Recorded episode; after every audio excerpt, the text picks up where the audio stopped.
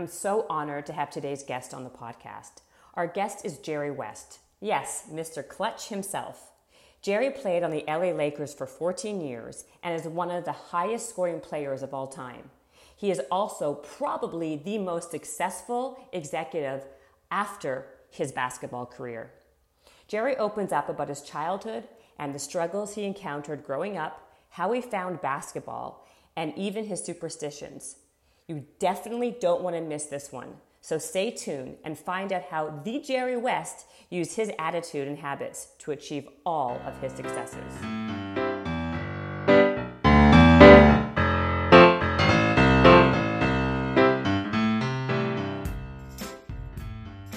So, uh, today's podcast is one for the books, in my opinion, and probably a lot of other people's opinions, because we have Jerry West on, uh, who really, really does represent the the statement, the man, the myth, the legend, because you really do transcend that. You are someone who's had success in virtually seems like everything you've done.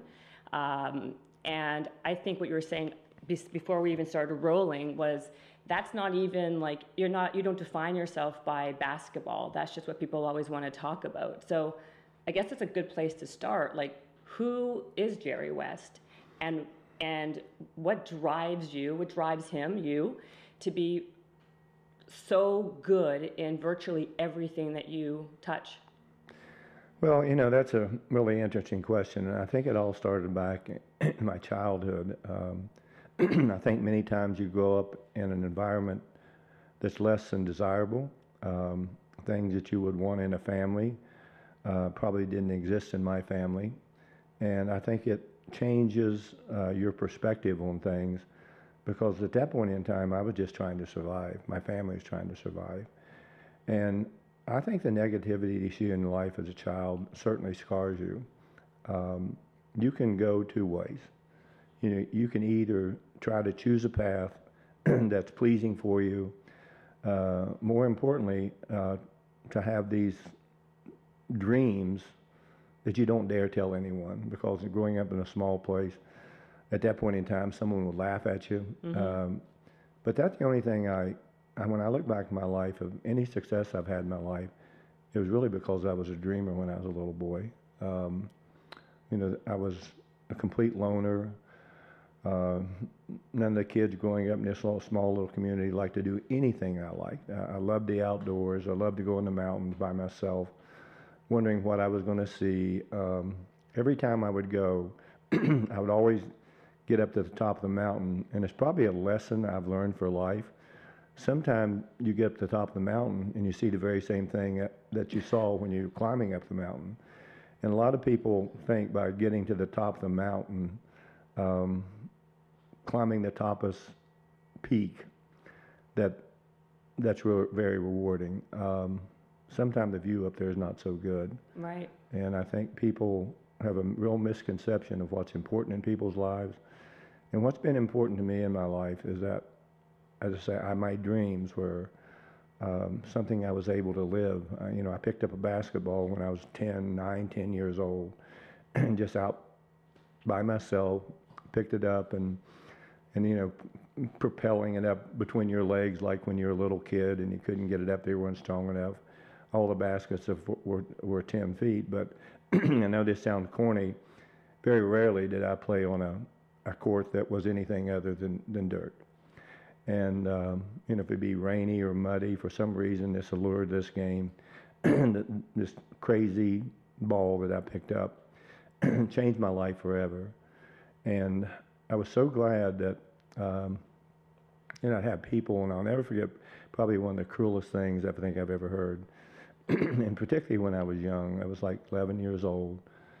And my next door neighbor and everyone ran through each one's lawn um, to get home, and I, I never walked anywhere. We, I ran.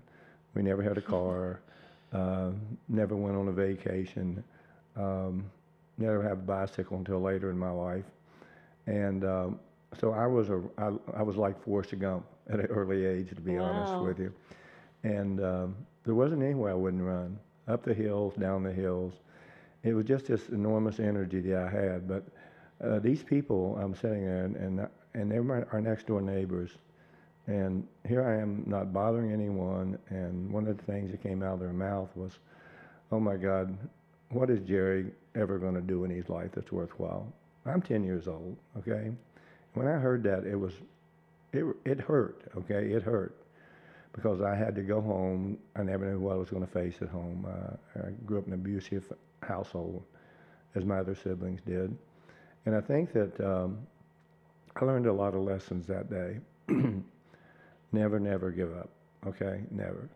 And I was determined that somewhere along the way, something positive was going to happen in my life. And all of a sudden, I picked up this basketball, as I mentioned before.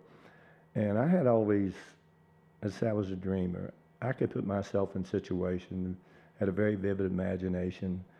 And the thing that uh, was probably um, something that I've taken with me forever is that for some reason, when people say no, I used to say yes, and it has served me well.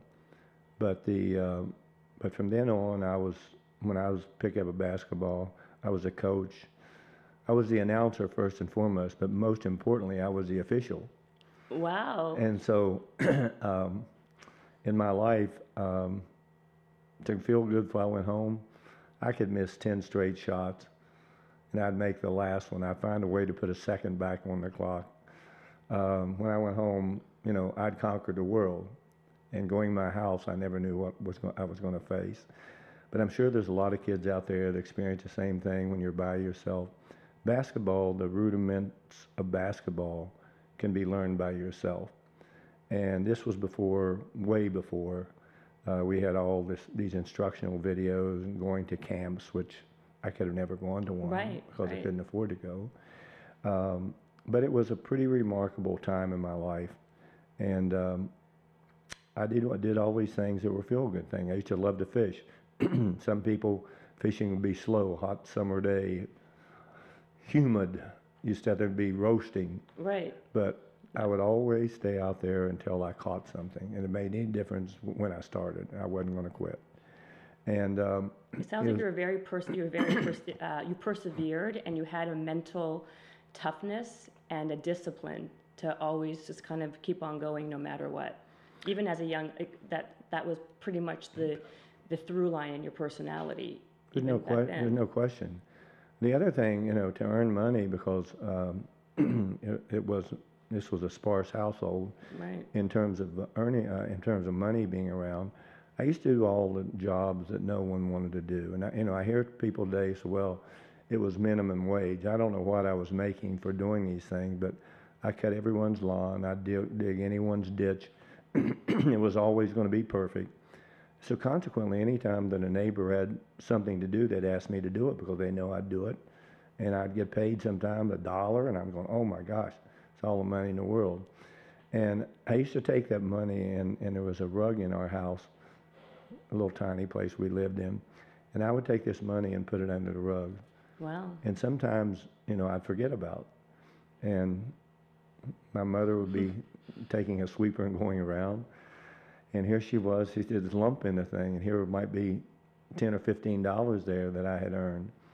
And um, that's how I, you know, bought a basketball. That's how I bought my, bought my fishing stuff.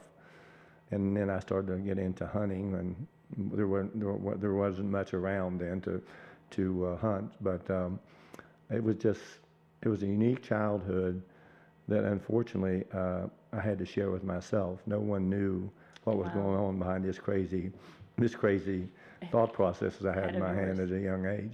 But you feel that because you had a difficult childhood and you had abuse and all that stuff, that kind of also propelled you to want to succeed. Like it gave you that um, that drive to kind of get out of there, that fear of failure that you'd still stay there if you didn't make it somewhere. So did that help you kind of push?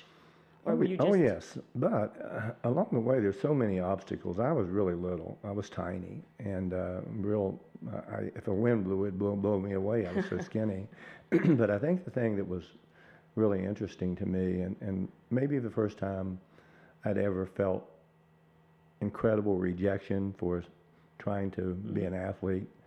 Um, I was always really fast, no one could no one could catch me, and um, so that was a strength. I could run and jump even a little age. Um, but I remember the first time I tried out for the basketball team. I was in the seventh grade, and I was so tiny and so almost intimidated by anyone who was in command. Um, I was brought up, and still very much today, I'm a yes sir, no sir, thank you, please person. Um, and it wasn't until I got to be in the ninth grade that I had a chance to play on my junior high school team. And I was looking the other day, I don't know why, I saw this old picture of me and in this uniform, and I said to myself, oh my God, what happened here, okay? All these skinny little kids look like waifs Right. um, trying to do something that made you feel good. And even then, I had no clue that I would ever be good enough. I was just, I was just uh, somebody who loved to compete and play. so my life changed um, that summer. My summer of my um, ninth and going into high school, tenth grade, uh, I grew about six inches one summer. Oh my, And that's a it lot. was like, but I didn't gain any weight. I looked like, I looked like. Ichabod Crane. I was so skinny. And, um, uh, but, you know, I'd gotten to the point where I grew so fast. We had a this set of stairs in this little house we lived in. I would run up them and fall down, run down them and fall down. So it was pretty, uh, it was pretty funny to all of a sudden I grew and I was happy about it, but not to be able to, you know, you had no balance, you had nothing. It was like everything happened overnight. but I think one of the interesting things was is that all of a sudden, because I got taller, you know, I felt, I felt like I belonged in the real world. And um, then when I got to high, that year I got to high school, I was like 6'3", 148 pounds. And, and I played on the junior varsity team, and um, um, we played all the same schools that our high school teams played. And obviously, I wasn't good enough then to play on the varsity team. But something happened. I started playing real well in these in these games, uh, these JV games, and the coach decided to promote me up to the varsity. And the, and the, the the two coaches, the head coach and the assistant coach, they were both football coaches, and so Really? um, they bring me up there. And the first game I played in, I scored 14 points in the last quarter of a high school game against one of our rivals, and we won the game. Really? And I wanted to play one more game that was another rivalry of ours, Charleston High School, okay? The big Charleston High School, in the state capital. And I go down there and I broke the navicular, not the navicular bone, but the meta, uh, metatarsal bone.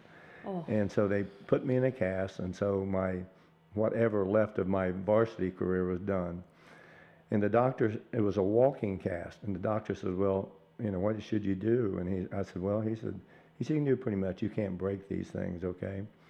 Well, I broke seven of them. Oh my gosh. Oh my gosh. And uh, yeah. the funny part of it was, I would still play basketball with this, with this cast on, and there, there was really some funny things. Oh my gosh, you you know you played on baskets that were, you know, not stationary. And I remember one day I was playing and some guy, I was shooting a shot, and looked like I remember the char- character Peg Leg Bates, okay, long ago. he was the dancer. and I got hit on this thing and it knocks me out in the hall. And the school principal was there. I almost hit him when I went out the door. And that was kind of a, you know, one of the funny things that can happen with that. But it fortunately healed without any other any other prob- problems. And then my junior year, again, I just I just gotten better, and uh, you know I'd learned to shoot myself, and, and I always was a pretty good shooter. But I got to the point where I was much more confident, and um, still had not lost my ability to run and jump. And uh, so by the time I got to be a senior in high school, um, oh by the way, in a junior in high school, I'd average about 28 points a game. I had not one college offer and playing in the best best competition in the state. And then by the time I was a senior, um, we won the state championship uh, and played at West Virginia University, where, of course, we recruited to and went to school. I wanted to go to my state university, and um, I'll never forget that, those days in the state tournament. I set all the state scoring records, all the rebounding records, and I fouled out of both games with a lot of time in one game. Oh, and I often wondered, I think I scored 40 points and had about 20 rebounds. Uh, th- and again, this is years ago, but Right. uh, but I didn't play hardly the whole last quarter. I'd fouled out, but uh, we'd had a big lead and we won the state championship, which wasn't expected. And all of a sudden, these offers started coming in. Um, uh, there's some incredible stories about the recruiting process, and frankly, I couldn't take it anymore. I went home one day and there was four coaches from four big universities sitting in this little chairs outside of my uh, house on a little tiny porch. my mother was over there drinking co- coffee and hot and humid. And she said to all four of these guys, and again, I was really quiet and shy. Uh, she said, all these four guys, she said, you know, I don't really care where he goes, but I want him to go to West Virginia. so uh, obviously she was swayed by that, but um, it was probably the best choice I could have made with all the crazy offers I got. And obviously, at that point in time, people were pretty uh, loose in their recruiting. Right. what was uh, it like back then? Like, what kind of offers would you be getting back then versus how it is now? There must be a huge discrepancy. Well, for me then, it was, I don't really want to get into it because it doesn't make any difference, but uh, my father didn't make a lot of money, but I could have, I've got, I could have gotten paid about three times what he got paid going to school by a number of schools. And it's something I always, I've always been reticent to talk about because, you know, it, it really wasn't, there wasn't a lot of governance on athletes going to school, but it was flattering to me. but um, I didn't get one thing for going to West Virginia University, but it's the best decision I made in my life. Wow. And why do you, what would you, why do you say that? Do you think that was the moment that was like a, tra- uh, that changed a trajectory in your life beyond when you were 10 years old and when someone said to you, what are you ever going to make of yourself? Do you think this was another one of those moments? You know, I'm pretty loyal, okay, and always have been. And um, it was just, I'd gone up there one time when I was a kid with my brother-in-law at that point in time. He, uh, he's since deceased, obviously. And they took me to a game up there, and I just, the fun and excitement in this little gym that was about 6,400 people, jam-packed, and I couldn't sleep after the game. And I said, that, that's pretty exciting, but I wasn't thinking about playing at West Virginia University at 12 years of age. But um, it's the best decision I've ever made. I love the state of West Virginia. I love the um, uh, how people are back there. It's it really is probably the foundation of who I am today. Um, I'll never forget where I came from. The state is important to me.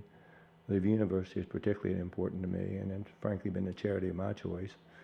And um, I will never uh, shirk that responsibility because, again, the foundation of my life, what I've learned there, the people, uh, they don't have a lot, um, and particularly today as the coal industry has faded out and not as viable, um, it's a state that needs a reawakening.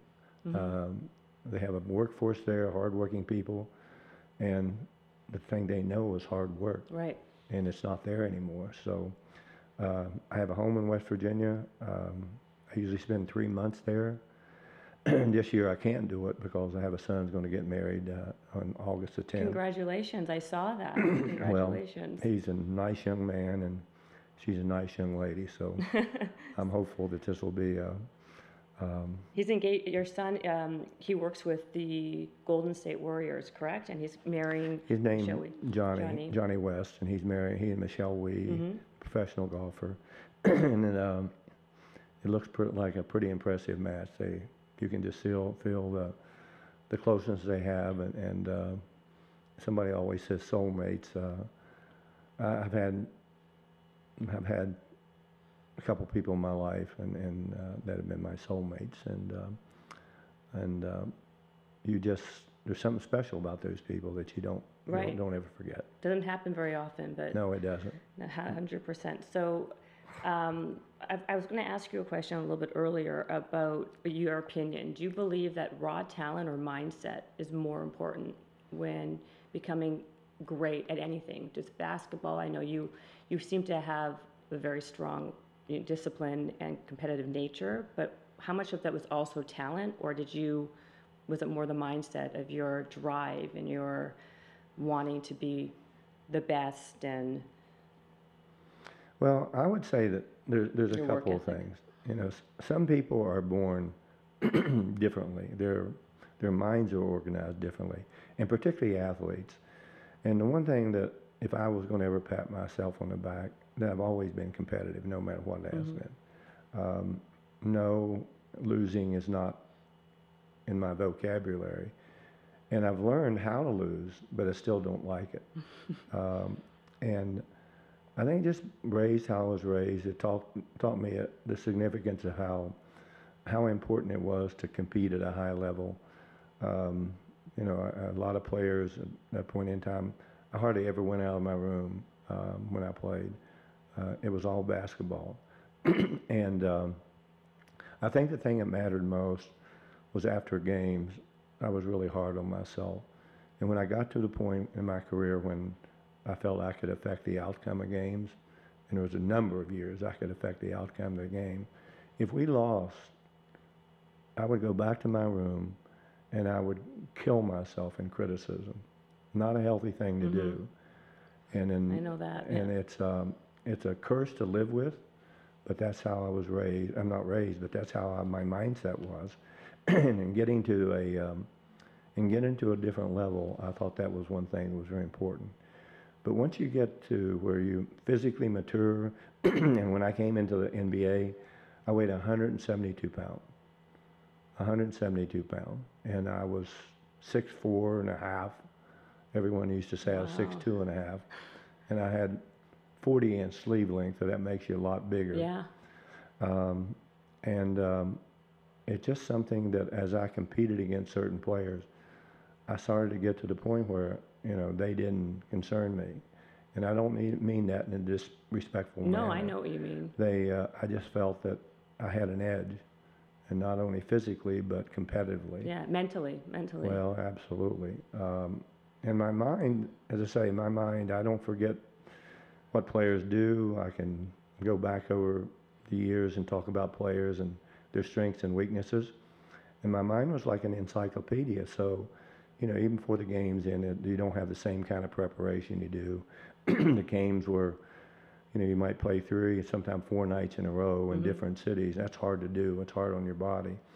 But as you go along and the more experience you have, you don't have to worry about what someone will tell you about what this player is going to do. Um, you have it in your mind. And I think that's one of the things that uh, when I look at my life, while maybe it would have been simpler for me to play the game, um, I've always said, said that one thing that determines players who stand out in every era would be the people who see the game in slow motion. If you're going fast all the time, it's too fast. Mm. That allows these people that truly are above the others, Mhm. regardless of what people, you know, we, we throw the term superstar around so loosely today that it does, it doesn't, I don't think it's so. There might be four or agree. five in any given time. Who would you say the top five superstars are? Like true superstars? You know, I would never go there because I would slight some people along the way. Um, they're just players I've had respect for in all generations, you know, starting from 60s to 70s, 80s, 90s, 2000, 2010, 2020 c- coming. Um, every period you see a different in, difference in the players.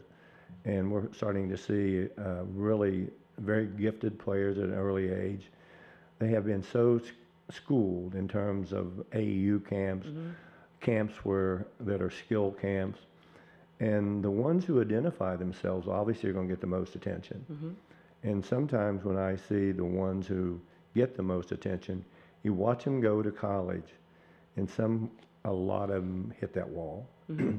they can't be, get beyond that wall, and that's why they get into the NBA, as great as they were, and going up, and all the accolades they received going up, they hit that wall, and they can't break through it. Is there And one quality that you look for when you, because you have such a great eye, obviously, for talent? They'd say probably the best ever of all time. Is there, it's obviously a gut instinct that you feel it, but uh, is there something that you're specifically looking for? Is it, Well, people always talk about basketball IQ. unfortunately, we have, no, I don't say unfortunately, part of the game today is the fact that we have so many analytical people involved in the league. And many times they sway people into thinking that, or presenting facts that this guy is truly better than someone else. I don't, I'm not a big fan of analytics, and let me tell you why. Uh, they, they, uh, I think they're great teaching tools. I think they're great for coaches. Uh, as, as this guy likes to go left 90% of the time. If a guy's good enough and he's really a star, he might go left 90% of the time. You're still not going to stop him. He's going to find a way to get over there. But they're so versatile that they're, they're going to get to the other side too. But I think the one thing you can't look at, you can't look at a heart, you can't look at a mind. Um, I think there's a lot of mistakes made, um, and there have been for years, um, in people overestimating uh, drafting for need. Uh, to me, it's about skill and a person's desire to com- compete and excel. Right, so it's about their mindset, about their competitive, how, their mental toughness again, and how competitive they are, how driven they are to be, to be the best, I guess, right? Right. Um, would you say you were more competitive in your while you're playing basketball or as a, an executive now? Well, certainly, your as, as a, certainly as a player, um, it's a different kind of competitiveness. Mm-hmm. You know, you're not only playing for your team, you're playing for the city, and you're playing for the fans. Mm-hmm. So I don't know how players think today, but that was I felt that was a great sense of responsibility to try to win for your fans. Um, you know, you see the free agency today. As I say, I've always been a pretty loyal person in my life. Um, Good quality. I would have loved to have had an opportunity to be a free agent to see if I could be tempted to go somewhere else. And someone would not be able to, re, you know, try to um, influence my thinking if I were going to be a free agent by a presentation showing me, you know, the city you live in, the glamour, um, all the other opportunities. It was strictly about basketball to me, strictly. And today, because of the enormous amount of money, the agents and the game, the way it's played today, have been the most significant change in basketball that I have seen in all my, what, 50, 50 some years in this game. The agents, they dictate where players go. Um, I feel sorry from the, some of the small market teams. right, Uh, but I don't know how you level the playing field. I really don't. right. But it's okay for people to seek, uh, and I'm not critical of players at all. If you want to go somewhere else, you go. and there's one time in my career, I definitely did not want to play for the Lakers because an owner told me a lie. Really? Oh, yes. What oh, yes. happened? Well, it doesn't matter what happens. Just don't lie to me. Say yes or no. That's the most important thing. Right. Oh, wow. And uh, I wanted to leave so badly, uh, but yet I didn't have the opportunity. But I would have left. It might have been a mistake, but I would have left.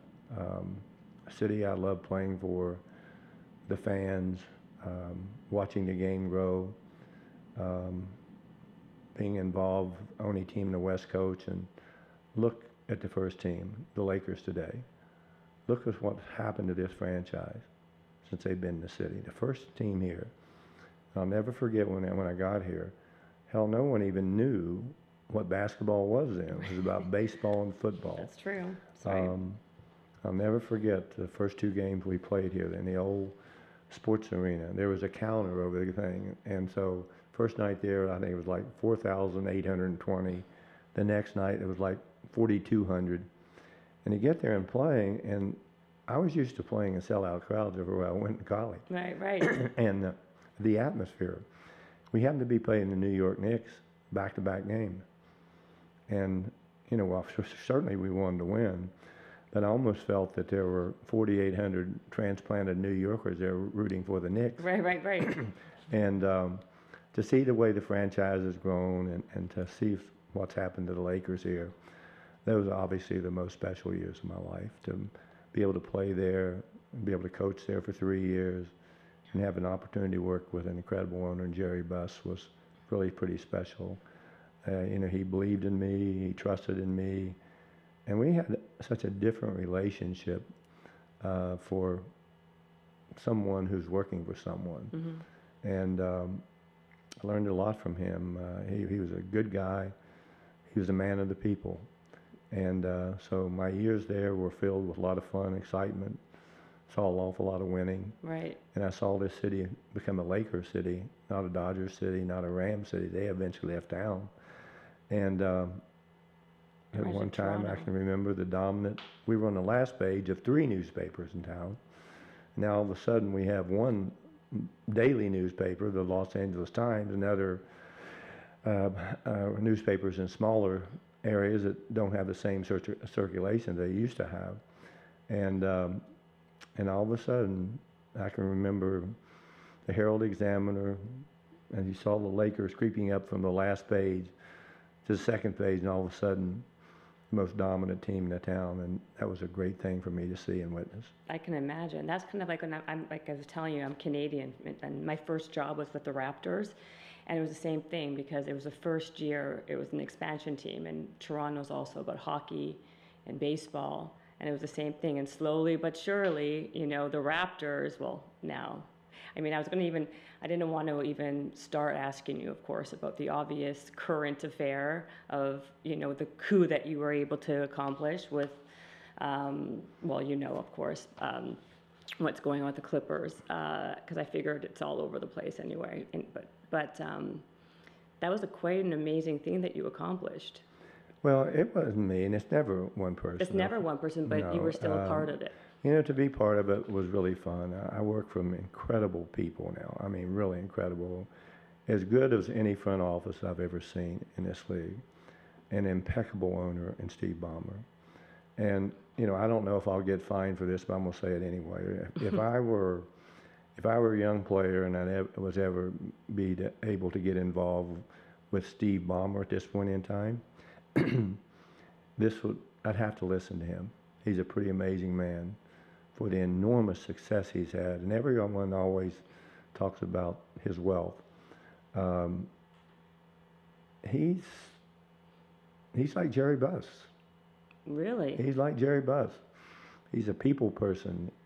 Jerry was more conservative, but this one is more enthusiastic. But if you're with him and his wife, it's just amazing how how grounded they are. It really is pretty grounded. I love hearing that because exactly what you said. From what my perception is, he's Steve Ballmer. He's he's known to being one of the wealthiest men in the country, and what you you know. And then when you say he's also down to earth and seems very normal, it's that's a that's a that's a good big compliment to give somebody. Well, he's he's great. He really is. I, I you know, I don't like to go overboard on people because uh, I've said it a number of times about him, but his philanthropy is beyond belief, Really, and he keeps it quiet. And he and his wife uh, together, I don't even know what they do in terms of giving, wow. but he's just one of those people. He's like your next door neighbor. right, you never know I don't it. know if we get to know our next door neighbors anymore, but You're probably right. Not very often. That's very true. right. But it's nice to know because I feel like that actually means it's very authentic and genuine. Like he's not doing it for brag it to, to, to brag or to look at me, but it's more coming from the right place, which is his heart. And like I said, when you have that kind of wealth and that kind of success, you know, you tend to not really know the person. So to hear that that per- to hear that he's so kind and authentic and genuine and generous, is, I think it's a good Well, boss to as have. I say, he he would be. If you were in a meeting with him and, and around him to see how he acts with people, how he treats people, um, he's he's pretty amazing. And um, as I say, I'm fortunate enough to be now here with him. This is my third year. Obviously, I'm getting to the end of my time as uh, involved in this sport. I've been around a lot. But as I say, I, I think your final resting place sometimes, I've been three other teams in Memphis with the late Mike Heisley, who was an incredible guy himself, very philanthropic himself. And with the Warriors, with a unique ownership group up there to see su- the su- success they've had. Right. And the friends I've made up here. Um, and to be involved with this group I am today, the, the Clippers. The front office they have, as I mentioned before, oh my goodness, they've hired the best of the best. Um, it doesn't Wow. make any difference. Steve will left will leave no stone unturned in order to uh, have the best of the best. Care of the players, treatment of the players uh, is paramount in his mind. And when he gets this arena built, it will be the best arena in town. Yeah, it sounds like It will be the best arena in the league. He is, as I say, he is, he's a man of vision. And the thing that I love about him is the fact he is competitive. Right. I mean, really competitive. Where other people, you know, d- does he take an active part? Very, very much so. Does he tell us who to draft? No. But there's such interaction. We have meetings over there. I don't know what teams in the league would do this. We have meetings over there that are all the basketball people. A lot of them are former coaches or scouts and, and people who contribute.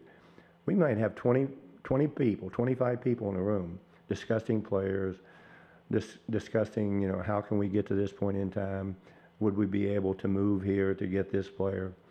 Um, the openness of this organization is amazing. It's not a closed shop. And when you get in environments like that, those are really healthy, really healthy. And again, I don't want to say that there's other organizations not like that because they're more closed. You know, everyone's af- afraid of we- leaks. Well, the leaks many times come from the same people who want to close shop. Right. Um, I've often, uh, you know, you look at a very popular figure in this league who reports stuff, Adrian Wo- Wojnarowski. Um, he has stories come out before, before they're even out there. And how does he get it? He maintains a great relationship with uh, agents. Uh, he maintains a great re- re- relationship with um, GMs. And uh, so, if you're going to tell people to press those things, why not, why why not why ex- why exclude people in the front office? Right. Okay, That's absolutely true. why exclude them? But um, I have fun with our guys. It's not ego driven. It's oh my gosh, the kidding and ribbing that I get, which I love. Um, I don't like anyone to be benevolent to me. Period. Right. I don't want them to be. It's uncomfortable for me, and I don't want anyone to think I'm any better than anyone. I'm not. I want to be around people that want to have fun and don't take themselves too seriously, but take what they do seriously. Yeah, that's actually a, that's also a great life lesson as well, right? Like everything you're saying, I think it doesn't just apply to basketball; it applies to everything in life, and the traits, the qualities. It doesn't matter what what what industry you're in. Hey, hope you're enjoying this episode.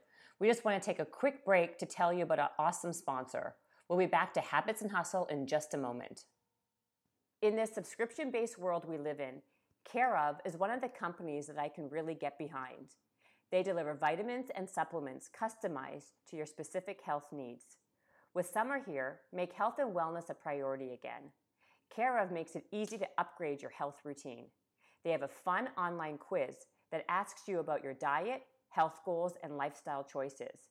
It was super easy to do, and I love when anything is customized for my own needs. It can be really hard to know what vitamins or supplements you should be taking, but Care of makes it easy to find out what you specifically need to be your healthiest. They make sure that what you are putting into your body comes from the best sources, backed by honest guidance and transparency, all available to you on their website. For 25% off your first Care of order, go to takecareof.com and enter Habits and Hustle. That's takecareof.com and enter Habits and Hustle. And now back to that Habits and Hustle action. But one thing I found interesting, I read that you're very superstitious. Yes. And since this, you know, this podcast is all about people's habits and rituals to be super successful, um, what are your superstitions? What were they back then? Are they sa- the same? Did they Well, evolve? I'll give you one. It's it's really stupid. okay. Before a game, I used to chew two sticks of gum. Okay, Mm-hmm.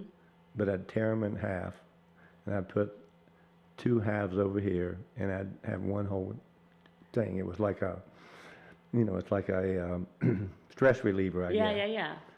And so I would come in at halftime. I do the same thing, get a fresh one, put them up there. I always ran out third. Always, I would kill to get out, run out third. Really? So where, when you mm. say you put them over there, where are you putting them? Are they like you sticking them somewhere? No, they put them up in the top. We had a little shelf. Oh, up a there. little shelf. Okay. At the end of the year, at the end of the year, there was a big pile of half sticks of gum up there. Really? That's a cute one. Do you have what? Can you give us one more? I'm sorry. Give me one more superstition. Oh yeah. I used to drive the same way to the game every day, and here in Los Angeles, because of the traffic, Right. there'd be a 50 car wreck. I wouldn't get off. I wouldn't get off. You would just stay on that right I no was going to stay there. Uh, I don't say it's a superstition, but my eating habits were really different. When I first started, everyone used to have like a steak and a salad, right? Right. As I went on, I couldn't eat anything. I would physically get sick. And so I used to eat at like one o'clock, Right. and I'd have the same thing every day. I'd have a turkey sandwich, right. um, and I would have um, water and a half a scoop, uh, uh, half a scoop of vanilla ice cream. That was my pregame meal. Really, not a full scoop. Always a half a scoop. Right. That, that part? Uh-huh, that was right. part of the super. It had to be that And amount. again, I could eat anything then and never gain Right. weight. But um, and obviously, as you get older, for some reason, um, you don't want to eat as much. And um, with me, I went. I, that was one of the things I was. If I didn't do the same thing, I took a nap every afternoon. Uh, I would tape around the curtains if there was a peak of light coming through. Really? I would carry tape with me on the road from the trainer so I could tape my windows up so I could take a nap. And uh, one time I will never forget one of the funniest things that ever happened. We had a, a Friday night game in Los Angeles. Uh-huh. And we had a first game of a double header in New York the next night. That's when they used to have double headers. Right. Double headers. Yeah. So we flew there. We get there. By the time we got to the hotel, was the traffic in New York was like maybe a quarter to seven. And I get in the hotel room. I tape my windows up. I was really tired because I couldn't sleep after games anyway. Never slept on a plane, so I'd been up all night. And finally went to sleep. And all of a sudden, I hear all this barking, barking, barking, barking. So I called down to the manager and I said, you know, I said, there's a dog barking next door. And I was, again, always very polite. And I said, is there any way that someone could just go check? And this, this gentleman said to me, he said, well, I'm sorry, we're having the Westminster Dog Show, and they're all staying here at the hotel. Oh my God. It wasn't fun. I can imagine that would probably not be fun. very fun at all. But the worst part, we played the next day in, in Boston, an afternoon game in Boston. Right. Oh So- gosh. Um, anyway, it So wasn't fun. it wasn't fun traveling that way. That was not at all. Wow. So then, are yours?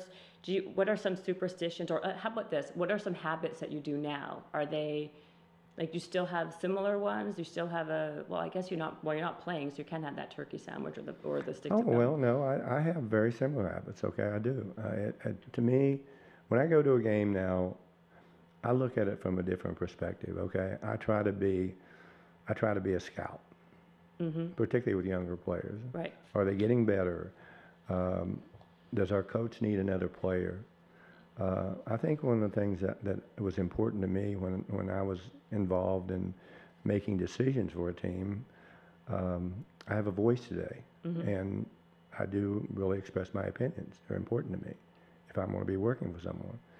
And one of the things that, that I've always felt that when you go to the game, you watch these young kids, and some of them coming out so young today, they lose their confidence very quickly. But more importantly, you know, sometimes you see mistakes they make over and over, and you point them out to our you know, I do to our, uh, to Lawrence Frank, who's our president GM. Um, I point them out to him, and so to me, to get to the point where you're um, communicating things that you see that maybe will help this kid get better, so you're going to need someone to work with him. You need to get better at this. You need to get better at this. You need to be more alert here. Um, a stupid thing like the sideline. How many guys at times do you see guys step out of bounds? Normally, it's the same person all the time. So it's about footwork. Wow. Even with pick up on veterans. those small cues. Even with veterans, okay? And uh, on these corner threes, there's not a lot of room down there. So your footwork has to be impeccable. Uh, another thing, um, you know, watching the ball, you know, you have to be alert. Your head has to be on a swivel. But I think the thing that I most enjoyed when I was being involved with the team was going to coaches and say, is there a particular player you'd like to have? Maybe we could try to acquire him for you. Um, and you'd be surprised um, how many times that in communicating with other people, and, and obviously the general managers were the ones you communicated with then. But now you have agents calling. I think you should call him about this player. I just you can't do that. That's not the way this league works. You should communicate with the executives who are running these teams, but unfortunately, um, the landscape has really changed. Right, it sounds changed. like it.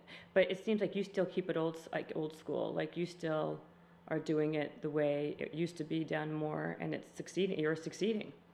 Well, the kids have so many different people training them. My goodness, they have their own trainers. They come to training camp with their own trainers, and they seem to have confidence in them. But you add a lot more people, and sometimes when you add a lot more people, you have people on the staff. Maybe that's their specialty, and do they feel slighted?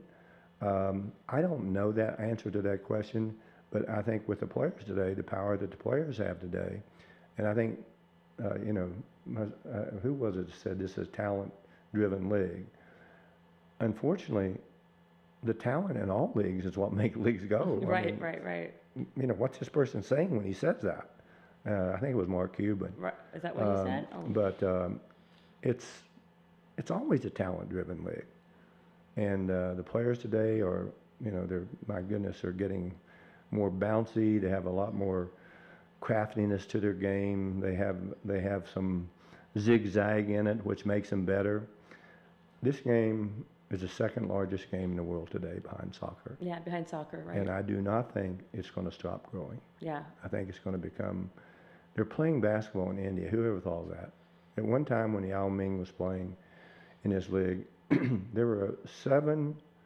I think it was a hundred young Chinese kids that were seven feet tall or more who were playing basketball. What was the impetus for that? right, Yao Ming. right, exactly. Yao Ming. Uh, they play basketball in the Philippines. They love basketball, and they have professional leagues. Australia is producing some good players, and certainly Europe is a fertile place for Very. many NBA players today. So it's becoming a worldwide game. Uh, the NBA has done a great job in Africa because, you know, we need. If you look at the players today, with long, rangy players, um, they come. There's so many big kids in that Ukraine area over there. I mean, they're huge. And in South and and, and uh, South um, uh, in Africa today, these kids are really tall. Right, But they're, uh, the NBA has gotten so involved, and some of the African players who played very successfully in this league have gone about their way to try to contribute back to their countries. that's a good thing. Well, it's, a- it's a great thing. Yeah, it's a great thing. I mean, I mean, that's it's great. Opportunity in life is the most important. And it's not always about athletics, okay? Right. I- People, that's people exactly true. need, people, we have so many displaced kids today. And they might have completely different interests. And it, it's great for me to see people get involved who are influential, who can buy, um, provide resources for these kids to have a chance to live their dreams, very much like myself and tons of NBA players, tons of other athletes in all sports. Absolutely, it's really important to pay to pay it forward and give it back to your community to give other people the opportunity because a lot of it is opportunity. A lot of people can be very talented and have all the other, you know, characteristics, but they don't give if they're not given that opportunity. It's it's kind of it Yes. goes unnoticed. Well, as I say, we have, you know, we have so much money in, in a lot of few hands. If, if those people would um, be a little bit more disciplined, I think, in where they judicially give their money.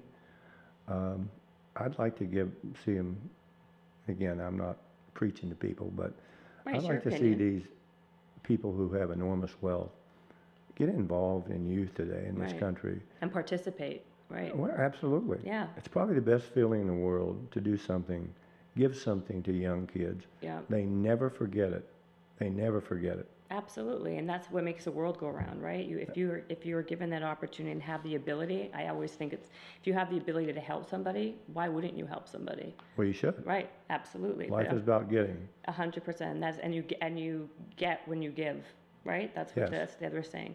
So what's a day in the life now? So I, of course we know what the Clippers and what you do, but what time do you wake up in the morning? Like what's your like? Do you work out? Do you exercise? You must. You still you probably don't run like Forrest Gump anymore, but maybe close. Well, you know, I try. I try to work out um, uh, when I have the time, but you know, being here today cuts one day out, so I'm gonna I know. I'm gonna extract a pound of flesh, cut one of your fingers off. But no, I try to do that, and um, and when I'm when I'm traveling, and sometimes it's it's not personal, it's not right. for me. Um, you find you find it's difficult to, to keep doing those things. And I have my own gym at home. I you know I stretch. I um, I uh, lift weights. I tr- get on the treadmill. Uh, when I'm in town a lot, I have a young lady who comes and stretches me. I try to be disciplined in what I eat. Um, I'm not much of a dissipator. I- I used to like I like wine very much, but I've even cut way cut way back on that. But uh, the thing that probably I love to do most is read. Um, I, have learned so much from reading about leaders and about giving, um, stories of people. Uh, people should go back and look at the days in the South when we had slavery. Um, people should study some of the leaders back there. It's pretty remarkable what these people have done for a cause. Mm-hmm. And the players, frankly, that I most admired when I was playing, are the ones that would take a stand. And today's players have an incredible platform, Right. Oh, with, social media and everything else now. incredible platform. And um, I wish there were more that would, because of the enormity of their popularity Mhm.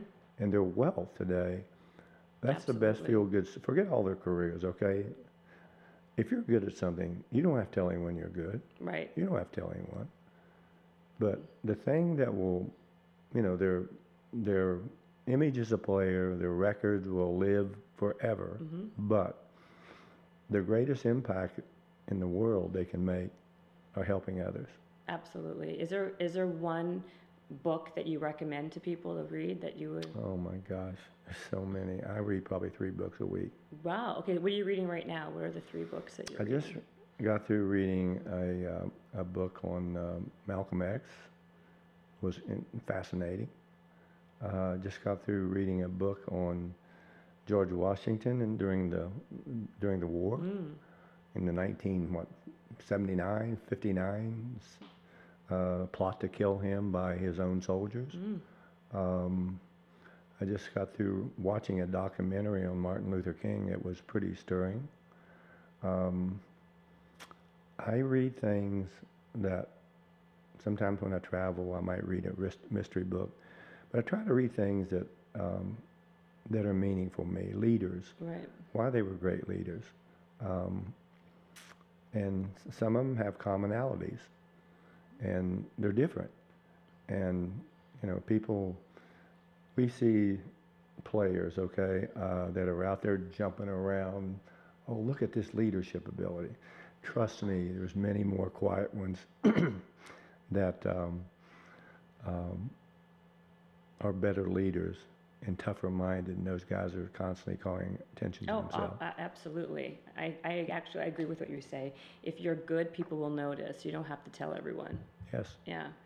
But uh, that's not really the, the society we live in, right? Where people feel they Well, as I say, society is changing all the time. Yeah, okay, it's constantly. changing all the time. flows, but trends. but I think there's lessons to be learned, regardless of what area you have grown up your life. I, I listen, as I told you before, I, I've seen time when there's you know no phones in the house, no TV in the house, no air conditioning. And I see all the amenities that people have today. Mm-hmm. With all the smart people in the world, I wonder if artificial intelligence is not going to run this world. Right. And it's a scary, it's a scary thought. Absolutely, and it, that's that's the trajectory. That's what's happening. That's the wave of what's going on. It, it gets to be that way more and more. Why would Albert Einstein say years ago he's concerned about artificial intelligence? Years ago. Right? Pretty amazing. Isn't that isn't that kind of it's kind of scary? I mean, are we doing? How are we doing No, for we're time? okay. Are you okay? We got about five more minutes. Okay, I'll because I, I, I want to be respectful of your time. Um, okay, so what I was going to Albert Einstein, yes. Um, oh yeah, I also saw that you're a big fan of Malcolm Gladwell. Oh, yes. Yes, I like him too. Another fellow Canadian, by the way. Oh, I know that. Yeah. He's, uh, he's different. He's very different. The Blink, the, the one book, Blink, in particular, was really good because I'm kind of a Blink person. Um, it seems like to me I can make quick decisions. Are they always right? No, but they are more nearly right because I trust my own personal judgment. Right. But again, the more you read, the more you study people, the more you uh, experiences and exposure you've had to people of all shapes, all kinds, all nationalities, Right. you can learn from a lot of people. And the one thing that I know is that I have learned more from people who have been are just the average person. And I've learned from people who are supposed to be leaders and some people are, are leaders by definition only. Absolutely true. What would you say then, considering that you're considered to be a leader and, a, and an icon, what would you say your best and most proud accomplishment is of everything? It doesn't have to be professional, it could be anything. I think the balance I have in my life with myself, because if you're not careful, you'll get overwhelmed with. Uh, when as a player, rarely did you did I get criticized. It was hard to criticize me um, because I played the game at a level that that during my period of time that was really high. Mm-hmm. Um, you know, I was a, a great late game player. Um, but I'm really not sure. I think the one thing is that I'm pretty balanced. I don't like publicity at all. A lot of people would say that's not true. I get embarrassed by it. Um, and it gets to the point sometimes you just, all the praise you get for certain things, other people have contributed more f- to me than a lot of things that have been that I've been involved with, and yet I end up getting the credit. I have written letters of apology to people I've written what work for, for Really? the fact that I get so much credit and they don't get enough. Wow. That's very unusual to feel that. I mean, where do you think that comes from, though? Do you think that's from your childhood? Feeling? Because I'm honest. People don't want you to be honest. That's that's I true. wish there's a lot of times I'd really like to be. I'd always thought I'd like to write a, the final chapter in my life. Okay, wouldn't do it because I'm too honest to write things that I see that I just wish people would do a little more more differently. Respect the people that you work with. Okay, respect them. There's some people that I don't care for, but I don't hate them. Period. I would never. I don't hate people. Period um, the way they treat people, the disrespect sometimes you see. Um, people who work in this league, everyone wants to win. I hope everyone wins. Mhm. I hope everyone wins. But this is so hard to win in this league, getting more difficult because of the rules, um, the way the game has changed, uh, the way it's officiated. Um, it is just a, it's a cycle sometimes that we go through. Um, but I, I just, I love people. I really do. Mhm. And I wish I were enormously wealthy because I would give it all away, every penny.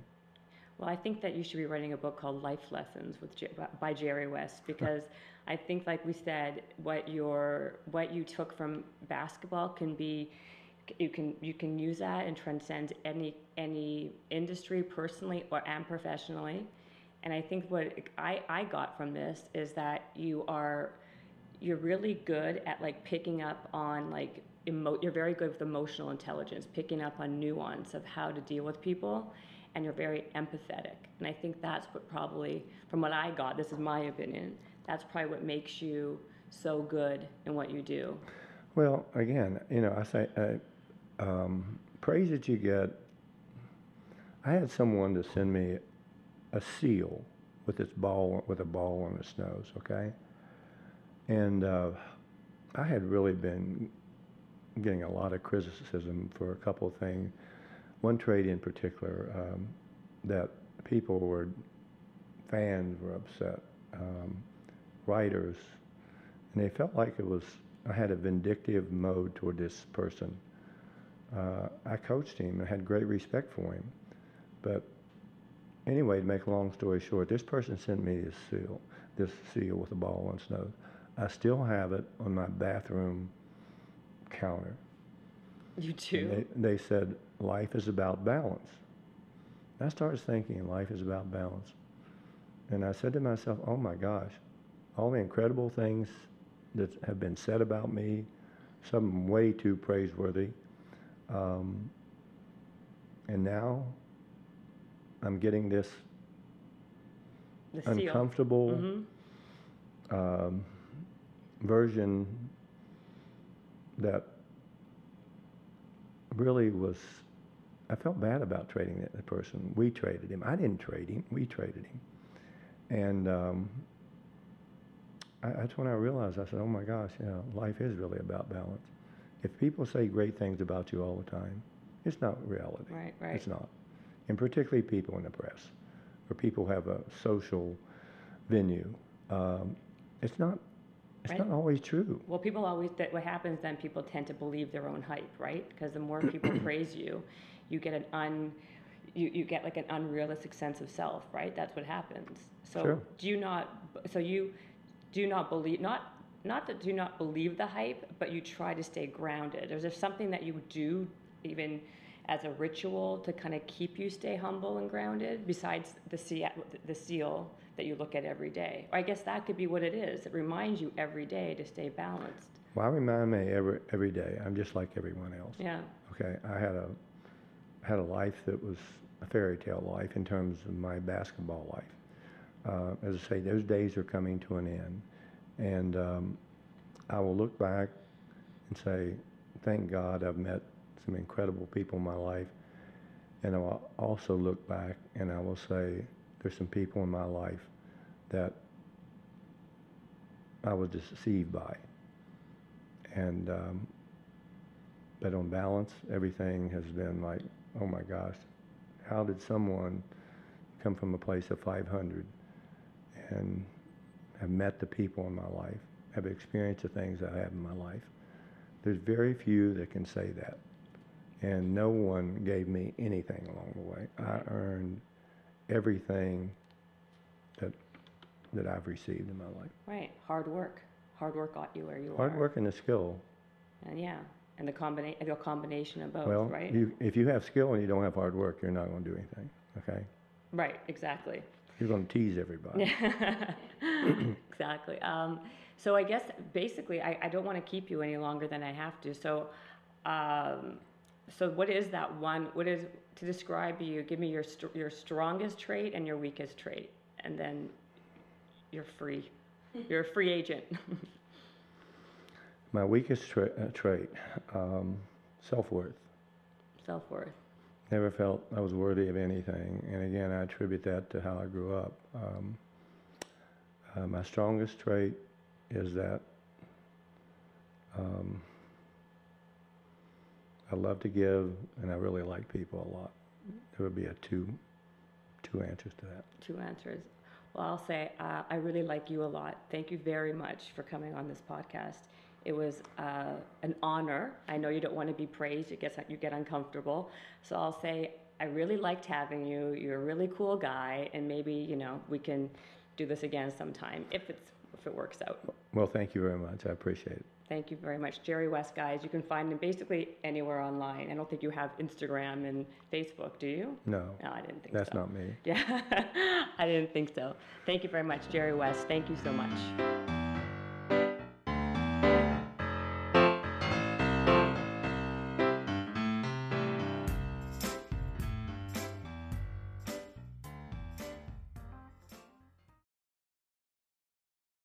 This episode is brought to you by the Yap Media Podcast Network. I'm Hala Taha, CEO of the award winning digital media empire, Yap Media, and host of Yap Young and Profiting Podcast, a number one entrepreneurship and self improvement podcast where you can listen, learn, and profit. On Young and Profiting Podcast, I interview the brightest minds in the world and I turn their wisdom into actionable advice that you can use in your daily life. Each week, we dive into a new topic like the art of side hustles, how to level up your influence and persuasion, and goal setting. I interview A list guests on Young and Profiting. I've got the best guests, like the world's number one negotiation expert, Chris Voss, Shark Daymond John, serial entrepreneurs Alex and Leila Hormozi, and even movie stars like Matthew McConaughey. There's absolutely no fluff on my podcast, and that's on purpose. Every episode is jam packed with advice that's going to push your life forward. I do my research, I get straight to the point, and I take things really seriously, which is why I'm known as the podcast princess and how I became one of the top podcasters in the world in less than five years. Young and Profiting Podcast is for all ages. Don't let the name fool you. It's an advanced show. As long as you want to learn and level up, you will be forever young. So join podcast royalty and subscribe to Young and Profiting Podcast, or YAP, like it's often called by my YAP fam, on Apple, Spotify, Castbox, or wherever you listen to your podcasts.